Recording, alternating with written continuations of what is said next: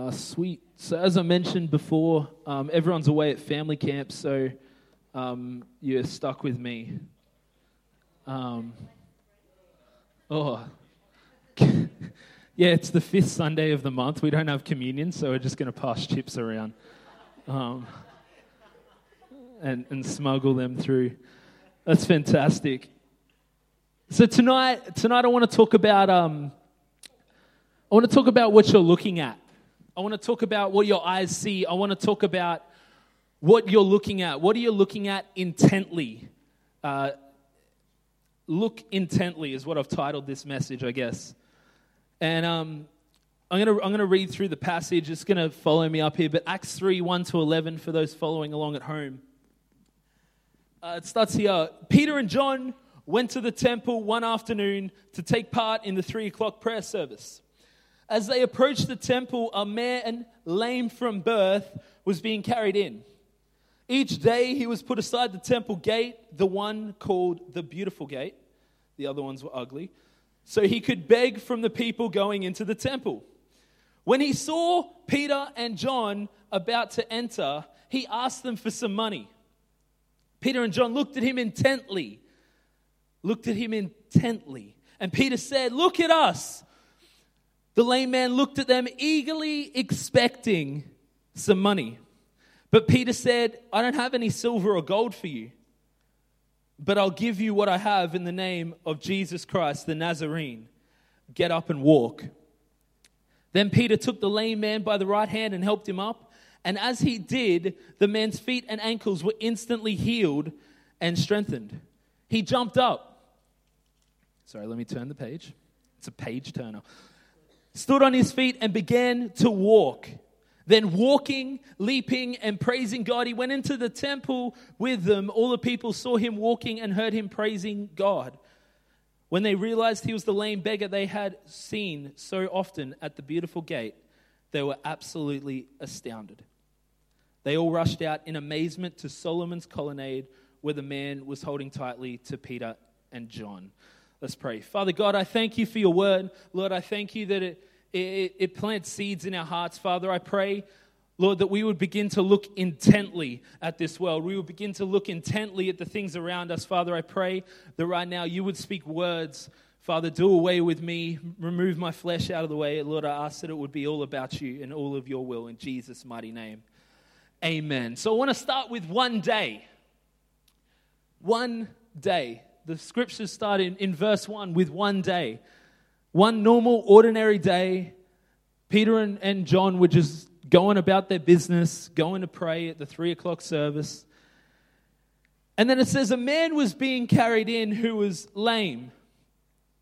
Now, this man uh, relied on everyone for everything. He even had to be carried to his begging post. It's not like he slept there. He got picked up and dropped off, and it's like school. Um, but he was there and he relied on everyone else. And if we can go, yeah, thank you.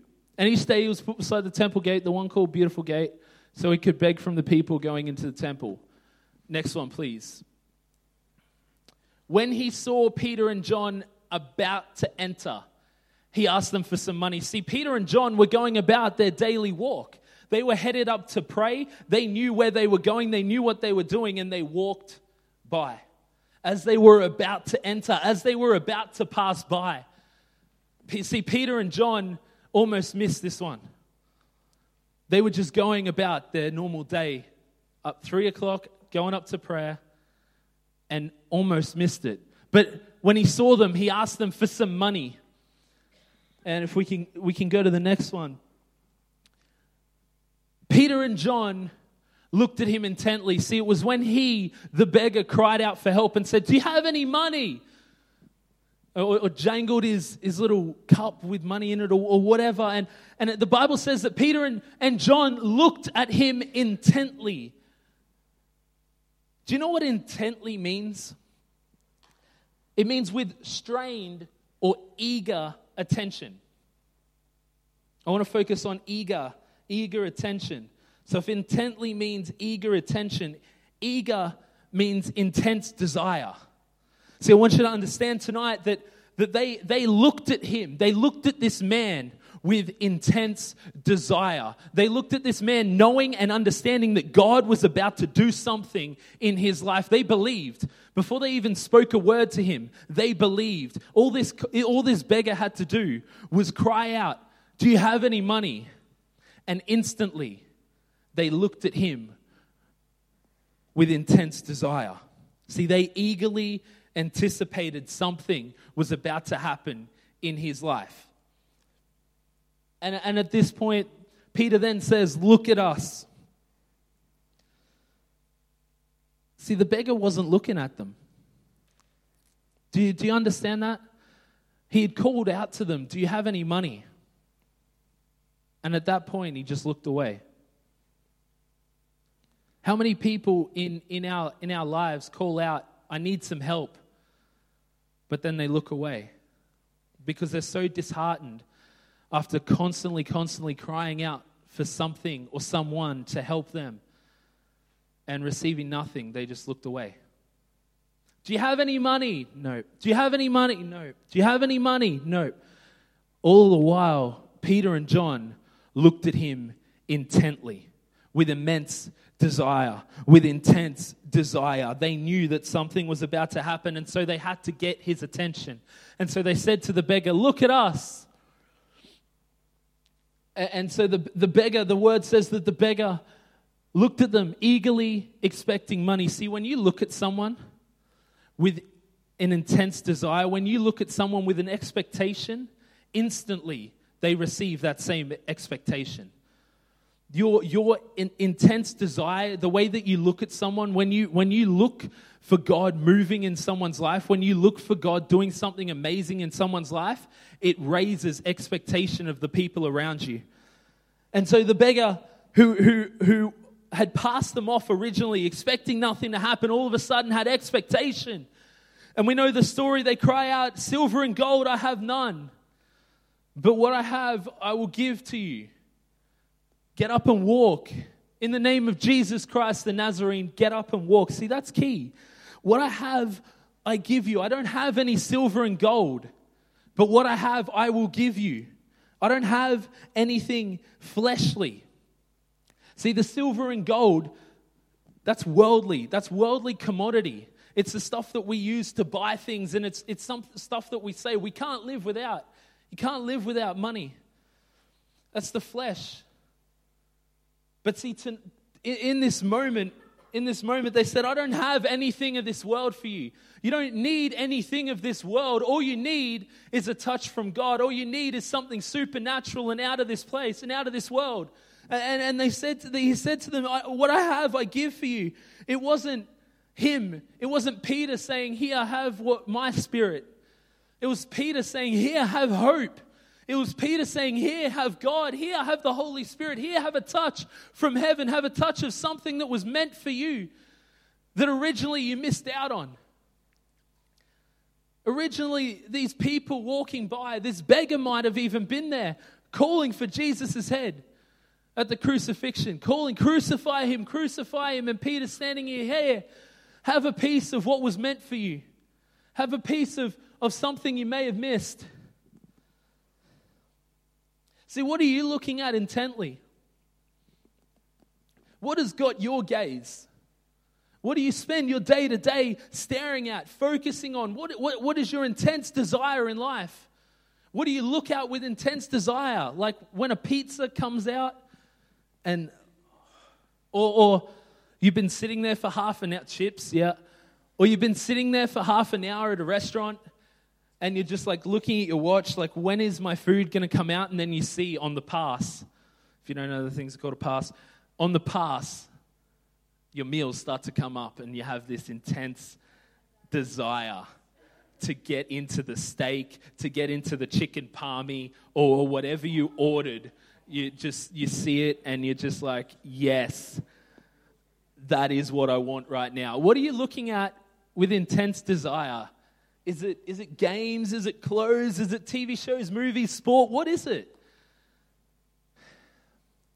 What do we spend our focus gazed on? What do we spend our time doing? Is it the gym? Are you so pumped up and like, you know, getting to the gym? Is it the gym? What are you so what are you looking at intently? What about how you look at people? What about that person at your workplace that no one else likes? What about the person at school that everyone picks on?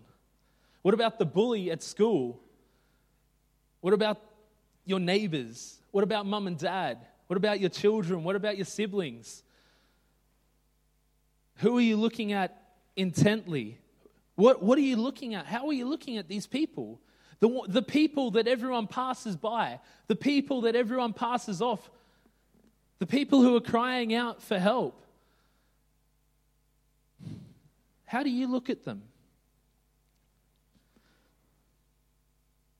You know, see, until you look at someone intently, until you have intense desire, in, until you show intense love and intense compassion and, and just an overflowing of, of God's Spirit, until you show that to someone, they're never going to look at you.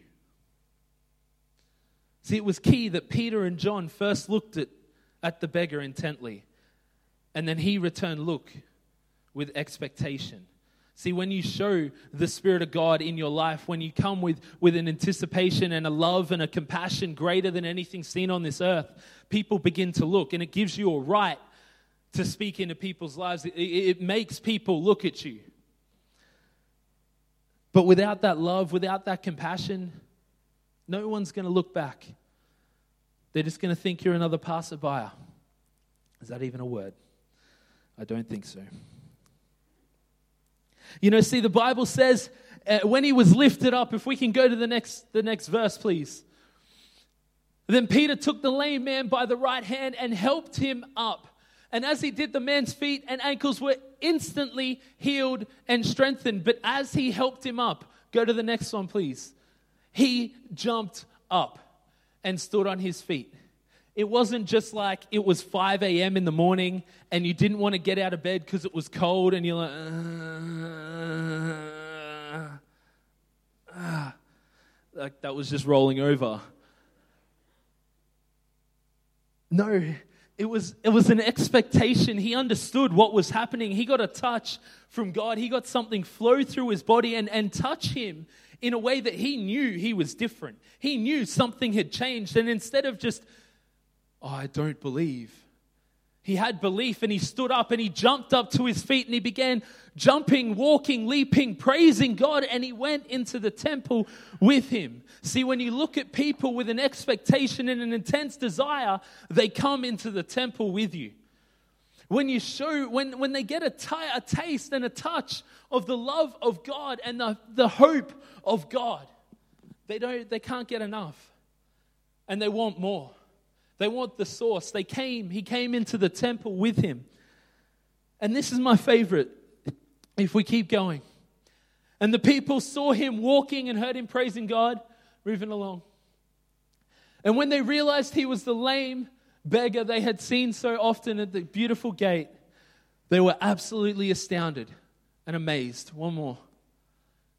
And they all rushed out in amazement to Sol- uh, Solomon's colonnade where the man was holding tightly to Peter and John. See, when you begin to operate in, in God's love, when you begin to operate in God's compassion, other people notice. It's not just the person that receives that, but it's everyone around. People see, people notice, and people can understand that that's something new and that's something that's not of this world. See, uh, people came rushing. It's not like they kind of walked out like you just seen a movie that wasn't too good and he just, oh, that was a, that was a bit of a waste of time. They rushed out and they were ready. They knew something was happening and they knew something had gone down and they just wanted to know and understand what had happened. And notice this end part where the man was holding tightly to Peter and John. Where the man was holding tightly to Peter and John. And perhaps one of the most important parts of this passage which is often quickly read over. How often do we heal someone or, or, you know through the power of god or how often do we see something happen and god manifests in someone's life and that person wants to hug us and hold us and we're just like no Give it all to God. It's all God's. It's all God's. And yes, yes, we need to do that. And it's all about God. And all the honor, glory, and praise need to go to Him. But if we don't allow people to hold tight to us, we miss the second part of the blessing. See, the Bible goes on to say that Peter took it as a chance to address the crowd. Because the man was holding tightly to Peter and John, all of a sudden everyone's looking around. What happened to this man? He's hugging these two guys. Maybe they did something. Maybe they, maybe they did something in his life that, that made him be able to walk. And so when one of those men stand up in front of everyone and begin to speak out and begin to address the crowd, all of a sudden people take notice. And people understand that, hey, he's got something to say. He is worth listening to. Did you know that after that day, See, originally when they when they got baptized in the Spirit and they went out on the day of Pentecost, it grew to something like three thousand. Right, three thousand is the number. Well, after after Peter addressed the crowd, Pharisees and guards came out and they're like, "Hey, you can't do that here." But the Bible says, "But." There's a big but in there. But there were people there that day that believed and the number of believers raised to over 5,000. Not only was a man healed of being lame and, and having to beg for the rest of his life, but over 2,000 people got added to the kingdom that day because of that. Because Peter and John allowed him to hold tightly to them. Yes, the honor and glory has to be God's, and it has to be given to God but use that. God is giving you a second opportunity in that to be able to promote Him even more. Testimony. Testimony is so powerful and it brings other people together. And it's often seen in, in churches and, and you know, um, all that sort of stuff that when someone gets healed of a, a back issue or a knee issue or something, and they begin to pray for the people of the same thing, the testimony, it, it brings power to their lives and they start to receive healing too. See, testimony is key. You got to allow people to have their testimony. It brought over 2,000 people back into the church. So I want to ask you again what are you looking at intently? What, what takes your focus? What takes your gaze? What are you focusing on most of your time? Is it God? Is it the people around you? You know, the two greatest commandments, when Jesus was asked, What's, what's the greatest commandment? He just said, Love God with all your heart, mind, soul, body, spirit, all that sort of stuff. And he said, Love your neighbor as yourself. Excuse me. Love your neighbor as yourself. Have intense desire, have intense love for the people around you. That, that if someone's hurting, if someone's broken, if, if you can see them crying out for help, you have this love on the inside of you that can't help but just reach out and here's, here's Jesus. I don't have anything of, the, of this world, but here, have the Spirit. Here, have God. Here, receive something that you may have missed. Receive Him. You know, I want to challenge you to, to look more closely and more intensely at the people around you, the people who live in your very house, the people who you go to work with, the people who you go to school with, the people who live beside you and around you, your friends, your neighbors, your, the people you walk past at the shops. Because there are people out there who are hurting, there are people out there who are broken, there are people out there who need love and hope and who need Jesus. You know, I'm, I, I just, I love this story because it's not a somber ending. It's not a, it's not a, just a downer as the worship team comes back. It's, it's not, it, Peter and John get an opportunity to add 2,000 people to the church. And now that's something to cheer about. That's something to j- jump up and down and, and shout about and get excited about because when you step out and you show people the love of Jesus, it automatically gravitates people around you and gives you an opportunity to speak in their lives. And it automatically gives them an opportunity to receive God. So tonight, we're not going to go out somber or anything. We're going to go out with a, a bang tonight, a bit of a fast, fast song again. But um, I want to re invite you out again. If, you're struggling with, with things in your life, I'll repeat that scripture in Romans 8. God works uh, God brings good out of all situations for those who love Him and are called according to His purpose. Now, if that stirs something up inside of you, I'd love to pray with you. I know there's people here tonight who would love to pray with you. So I'd invite you out. But if there's anything that I've said tonight, if God has done anything in your spirit or in your heart that you need prayer for, why don't you find someone that loves you and, and, and will pray with you and, and for you in that? But come on, we're going to go out with a bang. So why don't you jump to your feet?